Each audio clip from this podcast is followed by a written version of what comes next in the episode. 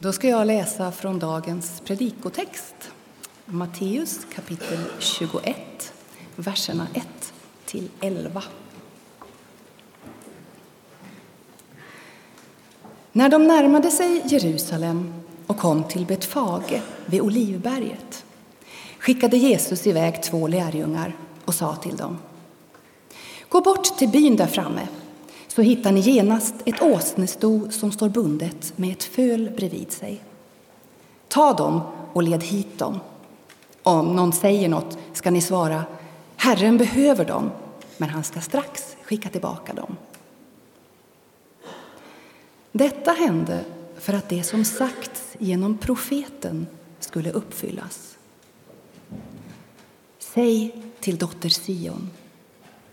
Se, din konung kommer till dig ödmjuk och ridande på en åsna och på ett föl, ett lastdjurs föl. Lärjungarna gick bort och gjorde så som Jesus hade sagt åt dem. De hämtade åsnan och fölet och la sina mantlar på dem och han satt upp. Många i folkmassan bredde ut sina mantlar på vägen. Andra skar kvistar från träden och strödde dem på vägen. Och folket, både de som gick före och de som följde efter, ropade Hosianna, Davids son! Välsignade han som kommer i Herrens namn! Hosianna i höjden! När han drog in i Jerusalem blev det stor uppståndelse i hela staden och man frågade Vem är han? Och folket svarade Det är profeten Jesus från Nasaret i Galileen.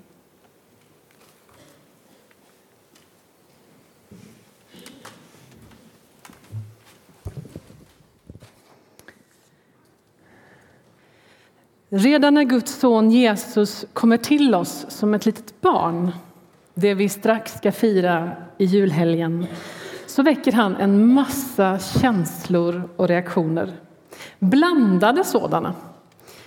Det lilla nyfödda barnet möts av hyllningskörer och änglasång, presenter från långväga gäster och av sina föräldrars förundran. Men han lyckas också väcka en fullständigt maktgalen kung Herodes noja och ängslan över att kanske förlora sin position till en ny och alldeles okänd kung. Och så fortsätter det. Genom Jesu liv, när han träder i tjänst så småningom som vuxen, så fortsätter han att glädja och oroa, befria och förarga, trösta och bedröva skapa livliga diskussioner och täppa till truten på folk. Det beror på vem han möter. Få lämnas oberörda och det är kanske inte så konstigt. För han är Gud som kommer till oss. Gud själv som föds som människa till den här jorden och Gud själv ska liksom rymmas här bland oss i mänskligheten. Och när han kommer med allt sitt till allt vårt så blir det mäktiga och märkliga möten. Och så kommer den dagen som vi firar med alla resurser vi har idag. Den dag då Jesus får för sig att göra någonting ganska udda. Att rida in i Jerusalem på en åsna. Det är ju anmärkningsvärt märkligt. Och nu väcker han på riktigt väldigt mycket uppmärksamhet och reaktioner. Vem är han? Och vad är det han gör för anspråk? Vad berättar Jesus den här dagen? Och hur kommer det sig egentligen att folkmassan börjar sjunga och hylla? Det verkar som att Jesus vet precis vad han gör. Vad det är han sätter igång med den här ridturen och den här speciella entrén. Vid första påseende kan det ju verka ganska omotiverat att låna en åsna några kilometer från Jerusalem och så bara rida de sista kilometrarna. Men det sänder uppenbarligen ganska tydliga signaler till den folkmassan som är på väg till Jerusalem för att fira påsk. Den här berättelsen, när vi läser den så hamnar vi ju rakt in i liksom Jerusalem och, och trakterna där runt omkring och in i det judiska folket. Deras mest utmärkande identitet är att de är Guds eget folk. De har en historia som vi känner från Gamla testamentet och som för dem själva är högst levande genom berättelserna, genom högtiderna och traditionerna. De lever med en stark övertygelse om att den storhetstid man var med om tusen år tidigare under kung David, att den ska liksom återuppstå genom en ny kung, en räddare. Man tänker att det här ska få återuppstå precis som de löften och profetier man har i de gamla skrifterna. Och man kallar honom Messias. Han ska vara av samma släkt som kung David. Och hoppet om den här befriaren är nu i den här tiden när Jesus är på jorden mer levande än någonsin. För det judiska folket lever under ett starkt förtryck. De har blivit ockuperade av romarriket. Man längtar verkligen efter sin befriare, efter Messias av Davids släkt. Så, så fort Jesus har suttit upp på den här åsnan och närmar sig Jerusalem så börjar folk hylla honom och skrika hurrarop och lägga sina mantlar på vägen där han rider fram. För de känner nämligen igen signalen. Det är inte bara en ganska udda historia. Tydligen så var det så här att kung David på sin tid hade en massa åsnor, kungliga riddjur. Och när David ska berätta att det är hans son Salomo som ska ta över, arvtagaren, så låter David sin son Salomo sitta upp på den kungliga åsnan och rida in i Jerusalem. Så när Jesus nu kommer på det vi kan tänka är den fåniga åsnan så är det väldigt tydligt vad folket ser. De ser en arvtagare till kung David och de vill genast ge honom sin hyllning. De breder ut sina mantlar framför honom på vägen som vid en kungakröning och de ropar Hosianna, Davids son. Så man ser något kungligt och så samtidigt så är Jesus så annorlunda på den där åsnan. Han signalerar ödmjukhet och fred. Han kommer inte som romarna på höga hästar i krigsutrustning och kanske blir till och med en och annan besviken. Det här ser ju inte ut som den Messias man behöver som ska befria dem. Det borde vara en krigarkung i rustning som kommer. Men Jesus kommer verkligen i ringhet och i ödmjukhet. Han är fredligt sinnad och han är inte ute efter krigsmakten.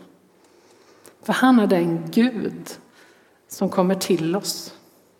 Han är den Gud som har skapat hela universum och som stiger ner till vår verklighet av kärlek. Han är den Gud som kommer till oss. Till den Gud som kommer då som ödmjuk och enkel och som kung på en och samma gång så ropas det här hyllningsropet som också är ett både och på en och samma gång. Hosianna betyder i grunden rädda oss, förbarma dig eller helt enkelt hjälp. Och så hade det skett en förskjutning i den här betydelsen så det har kommit att bli hyllningsropet. Så till den här kungen som kommer som en enkel snickarson på en åsna så ropar man liksom hjälp och hurra i ett och samma ord. Och vet du, en sån Gud vill jag ha. En Gud som tar emot både mitt hurra och mitt hjälp på en och samma gång. En Gud som kommer till mig, som är en kung att hylla och en vän att be om hjälp. Tänk om Jesus skulle komma och rida in här.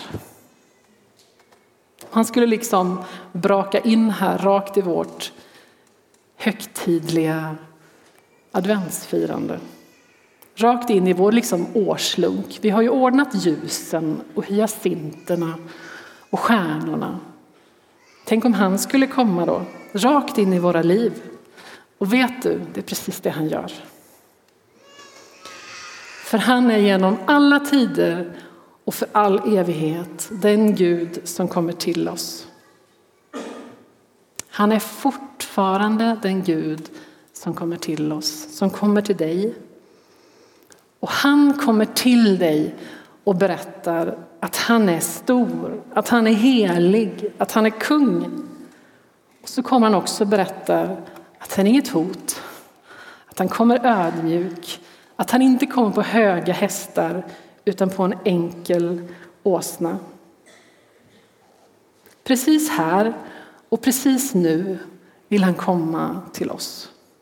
Komma oss nära, lyssna till oss, bära våra bördor och ta emot vår hyllning som kungen, som den som ska rädda, som vännen, den som vill hjälpa.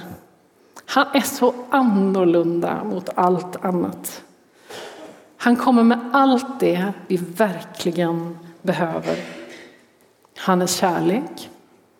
Han är nåd och sanning. Han genomskådar våra liv och våra avsikter och han säger ändå att han vill vara vår vän.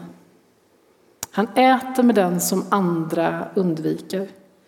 Han rör vid den som har en dödlig smitta. Han lyfter kvinnorna och tar tid för barnen. Det verkar som att han inte är hotfull för någon, utom kanske makthavarna. Vi kallar allt detta för evangelium, för goda nyheter. Goda nyheter om en stor Gud som alltid vill närma sig. Det är därför som vi firar adventstid faktiskt, att Gud kommer till oss. Det är därför sångerna idag är glada och fulla av hyllningsord. Och det är därför sångerna hela den här månaden kommer handla om ljus i mörkret. Verkligt ljus i verkligt mörker. Frid i oron, verklig frid i verklig oro. Glädje i sorgen, verklig glädje i verklig sorg. Hopp i utsattheten. För Jesus har kommit till stan. Han kommer både som en kung och dånar in och vi kan egentligen inte värja oss. Och samtidigt inte ett dugg som de mäktiga härskarna. Han är Gud som kommer till oss. Hans entré är mäktig och ödmjuk på en och samma gång. Han är nära en enkel vän och stor kung i en och samma person. Han bär den här världen och våra liv. Han bär det i sin makt och i sin kraft, för han har skapat universum. Så samtidigt ser han oss var och en.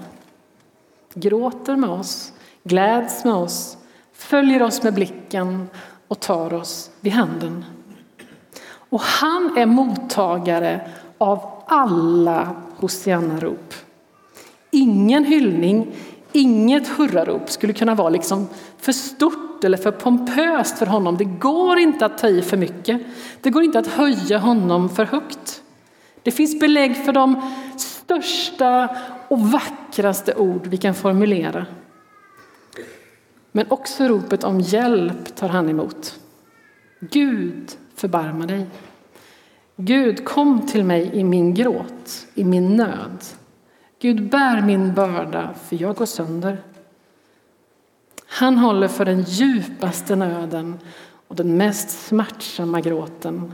Och till och med när ditt Hosianna blir ordlöst så är det hos honom det landar. För han är mottagaren av varje Hosianna-rop. För han är Gud som kommer till oss. Kom till honom med ditt Hosianna. Amen.